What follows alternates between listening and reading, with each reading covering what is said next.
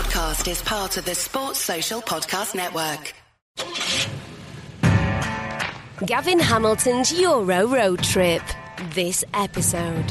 Group B, Russia. Today, we're heading all the way to Moscow to talk to my old friend Boris Bogdanov about the Russian national team. Boris is the football editor of Sportbox.ru, a leading Russian sports website.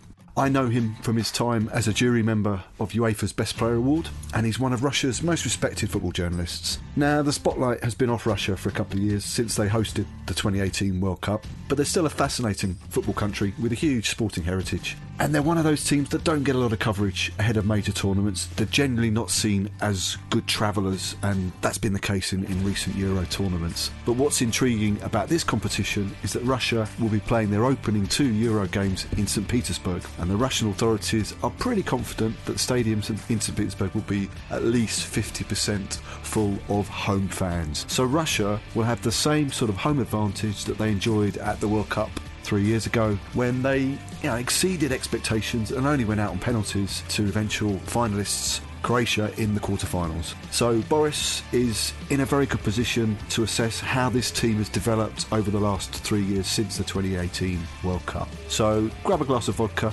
couldn't be anything else, but if you don't fancy that, black tea with lemon, stick in your headphones and find out all about Russia with Boris Bogdanov.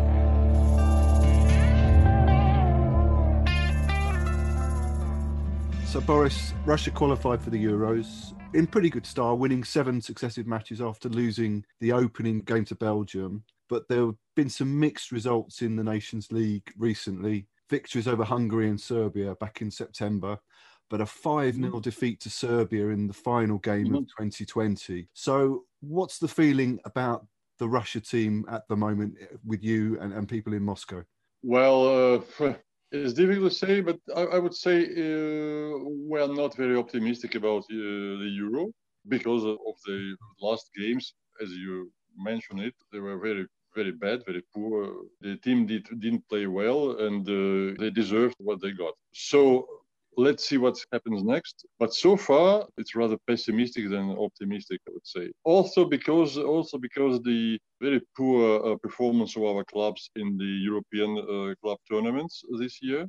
This season, both in uh, the Champions League and the Europa League, all our clubs managed to win one game altogether. That's not a very good result and also the they showed they were much much inferior to the best European teams. So so this adds to to our pessimism. It's interesting that you talk about being pessimistic because after the World Cup in 2018, it was a good result in the World Cup at a strong performance. Were people expecting more from the team after the World Cup? I think yes, people did expect more because because uh, well, it's been a long time since uh, Russia since Russia managed to get uh, so far in the World Cups, Russia did never, uh, even if you take the Soviet Union times. So of course it was. Uh, everybody uh, felt very optimistic and very emotional about it. Even people who normally don't watch football and uh, are not interested in football at all.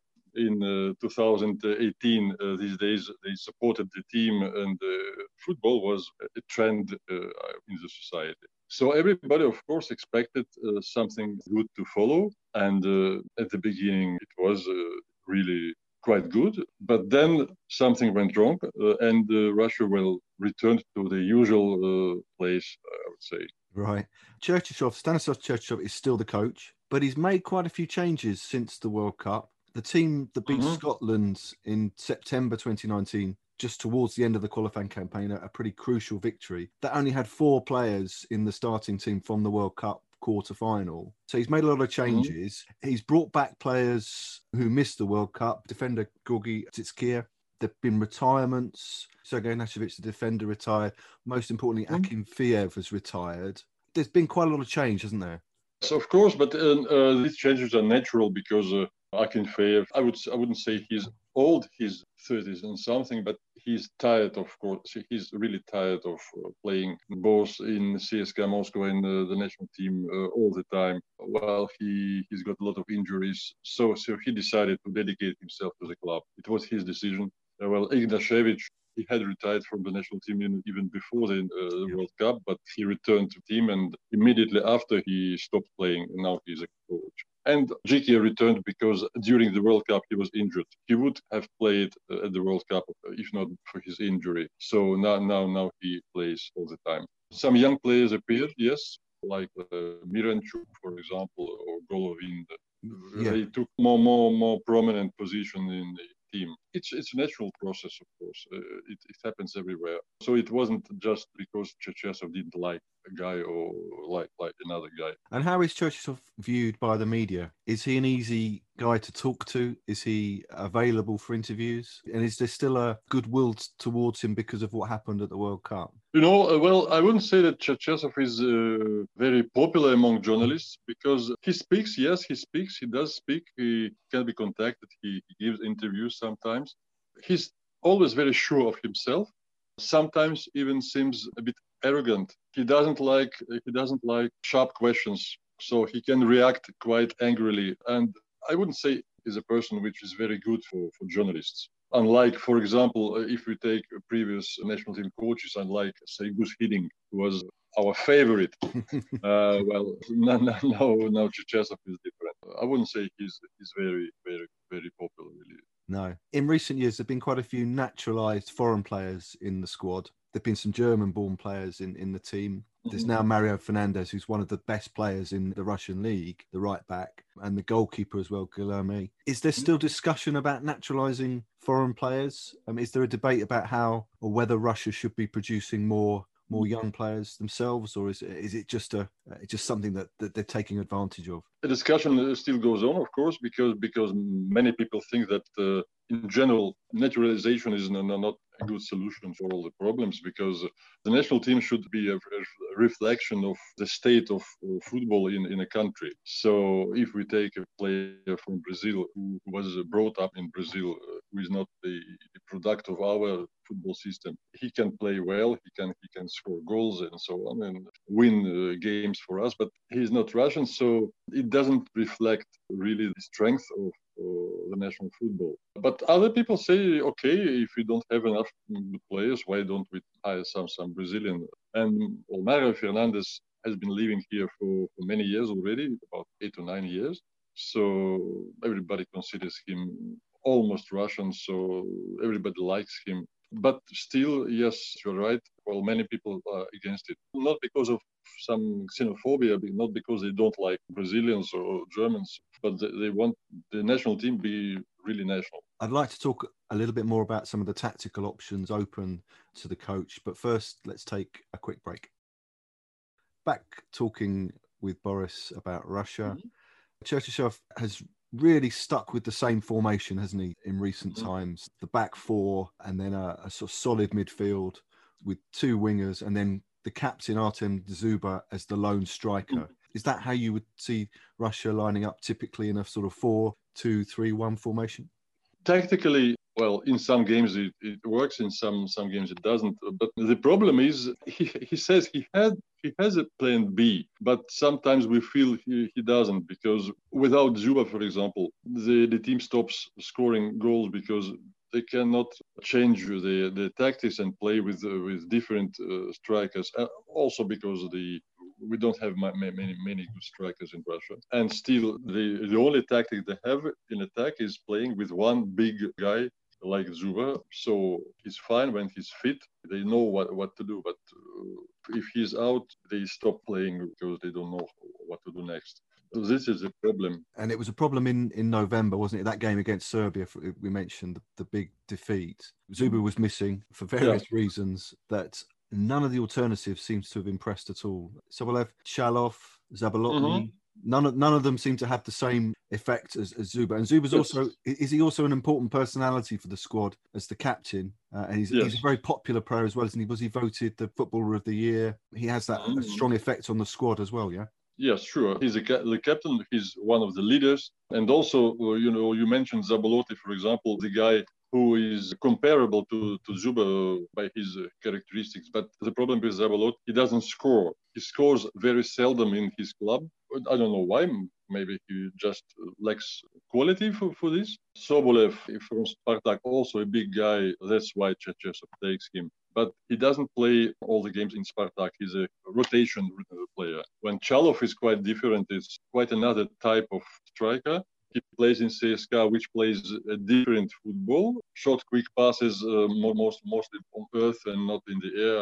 And uh, so, so Chalov in the national team, he just seems a bit lost. That's the problem, as I mentioned. We have Dzyuba, and we don't have Plan B or Plan C. And Dzyuba is not is not young anymore. He's 32, and uh, a couple of years more, and he will be out. And ironically, for Cherchesov, who's a former goalkeeper, I mean, we always think of of Russia producing great goalkeepers. You know, the, the country of Lev Yashin. But the goalkeeper is a problem position at the moment, isn't it? After Akinfeev's retirement, mm-hmm. there's a Brazilian I mentioned, uh, Guilherme mm-hmm. Lunev. Andre Lunev has played, but not been entirely convincing. What's the situation with the goalkeeper? For many years, the goalkeeper position was the only one in the national team which everybody was absolutely sure of. Akinfeev, and that's all. Now, when Akinfeev is out, there are a few goalkeeper cannot uh, say that one of them is uh, really number one. Guilherme, uh, yes, Cherchesov likes him and he played a lot of games uh, under Cherchesov, but he's not young anymore and he's not very, very reliable anymore. He, sometimes he concedes very stupid goals and uh, sometimes he's too nervous, uh, which is bad for, for the goalkeeper. There are a couple of young keepers like Safonov from Krasnodar uh, FC and uh, Maksimenko from Spartak Moscow. Both very promising and very good. And uh, the public is pressing Cherchesov to, to take one of them or both. But he says that so far, so far they, had, they have to play for the under 21 team, which is also playing their own Euro this year and then we shall see. But probably, probably one of them should take the place of Akinfeev. I don't know where, where when this happens. You mentioned the under 21s. There's a young centre back, Igor Diveev, who's very promising and very highly rated. Mm. He could play in the mm. under 21s as well, but there's a lot of talk that he should be yes. in, in the defence, in the central defence, because it's not a young defence anymore. The best option at mm-hmm. left back is, is Yuri Zhirkov, who's now, I think, mm-hmm. 37. So there needs to be a bit of a shake up in the defence. Yeah. Is that right? Well, Zhirkov is he, he kind of an Iron Man, I would say, because at his 37, he still is capable of running 90, for 90 minutes without getting tired. So I don't know why. Probably she he, he, he works a lot, but he's still one of the best, if not the best, at this uh, position. I mean, the left side uh, def- defender. So I, I can I can't I can see many young players who can replace him. So probably he will play for a while yet. As, as for Diveev, Cherchesov once tried him last year. I don't remember the game, but the game wasn't good, and and and Diveev made a, couple of mistakes, maybe because he was nervous getting for the first time in the national team. But still, in CSKA Moscow, yeah, he, he plays quite well, and he's also one of the leaders in the under 21 team. I think he can become the next Berezutski or next uh, next uh, Ignashevich. Uh, he's still very young. He's still very young, but al- already quite uh, reliable uh, central defender, and uh, he will grow up. And what about in midfield? Who are the key players in midfield? Because you have Ozdoyev and Zobnin as the sort of defensive hard workers mm. in the centre, and then the creativity comes from Golovin, Cheryshev, yes. Alexei Miranchuk. Yeah, sure. To my point of view, the, the top midfielder is Golovin today. Strangely, we have only three players now in the European top five leagues Miranchuk and uh, now Kokorin in Italy and Golovin in France. And of the three, uh, so far, only Golovin can be considered as one of Monaco's top players. He always plays. He's a guy which is always there, and he does a lot of good things for, for Monaco. So I think uh, he's the best midfielder today and the, the most creative. As for Miranchuk, he's very good. He has a lot of talent. But the problem is in Atalanta, he doesn't play much. I don't know why, just a few minutes every time. And he manages to score goals, even in this little period he's uh, getting from the coach. But he's good. He, he, he can. I, I don't know. For Cherchesov, the problem is maybe to combine Golovin and Miranchuk because they are both creative midfielders. So he should find a place for both of them which is not maybe easy because uh, everyone wants to be to be the, the leader, he wants to be the playmaker. Too many creative players is not is not good either, you know. But it's up to to Cherchesov to, to use them. Are there any players that we should look out for? Any players that you think should be in the squad that have not been called up yet? Is there a surprise player that's going to come through? I don't know. You know, the problem is, is the problem in Russia is we don't have uh, many good players. Uh, the problem is the Cherchesov doesn't have uh, many players to choose from. Probably because the football schools, football academies are not working properly. Maybe the transition from the youth football to the to the professional football doesn't work properly. A lot of problems, you know. So so uh, I really cannot see uh, any players which are good enough to play in the national team and which are left behind so far. Okay. Tries to tries everybody, so maybe some some guys from the under 21 team will join the main team in the nearest future because so far they are performing quite well. But you know that it's not always the case when a young player growing up still plays like he did uh, before. Sometimes g- getting older, they are not getting better. I'd like to talk about some wider issues in, in the Russian league, but first let's take another quick break. Back talking with Boris. Since the yeah. World Cup, Boris, the national side have gone on the road playing games at some of the stadiums around the country, the stadiums that were built for the World Cup or, or rebuilt for the World Cup in Rostov mm-hmm. and Kaliningrad and Sochi and Nizhny Novgorod, mm-hmm. mm-hmm. uh, Saransk as well as um, St. Mm. Petersburg mm. and Moscow with the, you know, the, the, traditional stadiums. What's been the thinking about that? Is that because they want to make use of these stadiums that are not being used at club level? Yes, I think it was a decision of the Football Federation. First, because they want to take the, they say that, well, it's the national team, which so so the nation should should should see see them.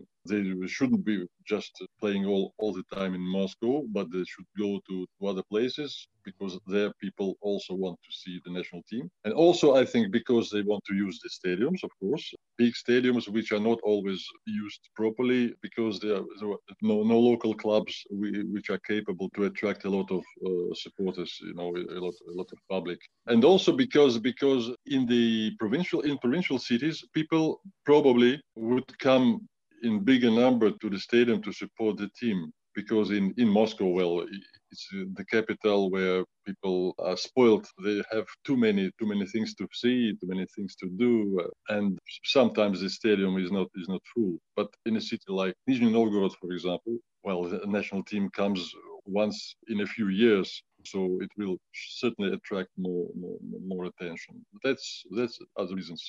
And and is it is it fair to say there's still a fair bit of money in the Russian league? Clubs are still able to attract foreign talent. Quite a few teams from mm. the Euros have got players in Russia. Alex Kral of the, the Czech Republic at Spartak. Mm. You've got the mm. Croatian mm. midfielder Nikola Vlasic at, at CSK. How is the financial state of the Russian league at the moment? Well, financial, financially, it's it's not as good as it used to be when uh, the oil was more expensive. so, so when when the whole economy is, is not passing uh, very good times now, so football is no is no exception because because the oil money is not coming like it used to, to come. So clubs now have to count money, even Zenit, Spartak. So it, it's worse, of course now it's difficult to find. I, don't think that Russian clubs can bring in people like like Hulk in Zenit or Axel Witsel uh, or Malcom and other players. If we take Vlasic, he's a young Croatian player, so he's not as expensive. You know, uh, well, I don't remember they paid for him uh, about 15 or 17 million euro, which is a lot of money for Russia, but it's not not a lot of money uh, for Europe. You know. But I think uh, many clubs are trying now to find young, not very expensive talents, more and more turning to another kind of policies, bringing young players, well, bringing them up and then reselling them for, for more money, like the Dutch clubs but still, still, of course, many many clubs prefer to spend money and bring you know players who, who are ready to play, not for the future, but right now. Well, but in general, as a, the whole economy, football is is living difficult times. You talk. You mentioned uh, Golovin at Monaco and Miranchuk, Alexei Miranchuk at Atalanta. They're examples of players who who Mhm. who've moved abroad. I mean, Golovin in particular has has improved as a player at Monaco, although he's he's been injured recently. He's a rare example of a Russian player who's gone abroad because most Russian players are quite happy to stay in Russia with money and, and take the money there. Why have Russian players not moved abroad in the past? Well, you know, um there were different periods regarding this subject. In the 90s, when the, the Soviet Union just collapsed and uh, the country opened for, for the world, many players went to Spain or to Italy or any foreign countries because there were no money here and they were ready to play anywhere just to, to earn something. And there was a big demand for them because they were quite good players, like remind Mostovoy or Kanchelskis, Karpin, and other guys who played in good European clubs. Then, when the Russian clubs became quite uh, well to the players were not interested anymore in going abroad because they couldn't go to to, to, to really big uh, European clubs like like uh, Manchester United or, or say Liverpool, just to, to smaller clubs which, which couldn't pay them as uh, as much as uh, Russian clubs do. So they were not interested. But now we have another generation which grew up, the likes of Miranchuk or Golovin, who are ready even to lose some money, but to discover the world and to try themselves in a new new setting, in, in another league, to try to play another football and to try and probably Golovin, I don't know, probably he thinks that after Monaco, if he does well, he can go in some bigger club, maybe to Spain, maybe to England, maybe to Paris Saint-Germain, uh, I don't know. So there, this is a generation which which are still interested in money, of course, but also in other things. I think the more players like them we have, the better for football because they will gain new experience playing in Italy, Spain, or somewhere else. And uh, well, it, it, it's, it's it's a good thing for football to, to exchange to exchange players between countries. I think. Sure. So uh, at some stage we didn't have uh, any players abroad at all. Recently, Russia lost an appeal to CAS, the Court of Arbitration for Sport, over the, the doping ban to do with the Olympics. It means that Russia won't be allowed to compete at the World Cup under the, the flag of Russia, but the, team can still compete. Is that a problem at all? Are people talking about it? Or is football just going to get on and carry on uh, regardless? Well, first of all, to think about this problem, we must first qualify to World Cup. so if we do, if we do, then uh, of course, well, then we shall we shall invent some some name for the team, like uh, you know, independent football team or football team of Russia, a group of Russian players, I don't know what, and uh, invent some song to be performed instead of the anthem. But I, I would I, I can't say that people are talking really much about it because it's it's still too far. Yeah, some people say we shouldn't go there because it's an offense for us. But most most people say, okay, if we want to play at the World Cup, these are the rules. We should we should uh, follow the rules. Uh, so if our athletes uh, used used some some doping, uh, so we are punished for this. We, we must obey, which is normal. To my point of view, it's it's absolutely absolutely normal situation. And we have already the, this experience at last Winter Olympics. Uh, our ice hockey team uh, performed without anthem or flag, and they won the, the games. So it's it's it doesn't matter really really much. No, sure. And just finally, looking ahead to the Euros in the summer, what's your prediction for Russia? In a reasonable group with Denmark and, and Finland, it's a, a reasonable group, you'd say, uh, with Belgium as well as the favourites in the group. Well, um, I, am sure Russia will not qualify from the group from the first place because I think the Belgium will get it. I think Russia will compete for the second place with, with Denmark. And I, if I'm not mistaken, this time even uh, the third team from a group can can qualify yeah. for, for the playoffs. So it gives us more more chances. Maybe maybe we, we, we shall we shall qualify for the, the last 16, uh, but we'll not go very far. I think. Boris, it's always good to talk to you. I hope we can meet up again in person soon, either mm. in, in Moscow or in London if you visit London. And thanks so much for your time. You're welcome. Welcome. It's a pleasure. Thanks for listening to this podcast. If you liked it, and you want to find out more, there's a new podcast with a different journalist from every single country competing in this summer's European Championship. You can find them all wherever you listen to your podcasts. Don't forget to subscribe and follow this show so you know whenever I release a new episode. And you can find out more great sports podcasts on the Sports Social Podcast Network. Just head to sport-social.co.uk. Gavin Hamilton's Euro Road Trip. Follow and subscribe now so you never miss an episode.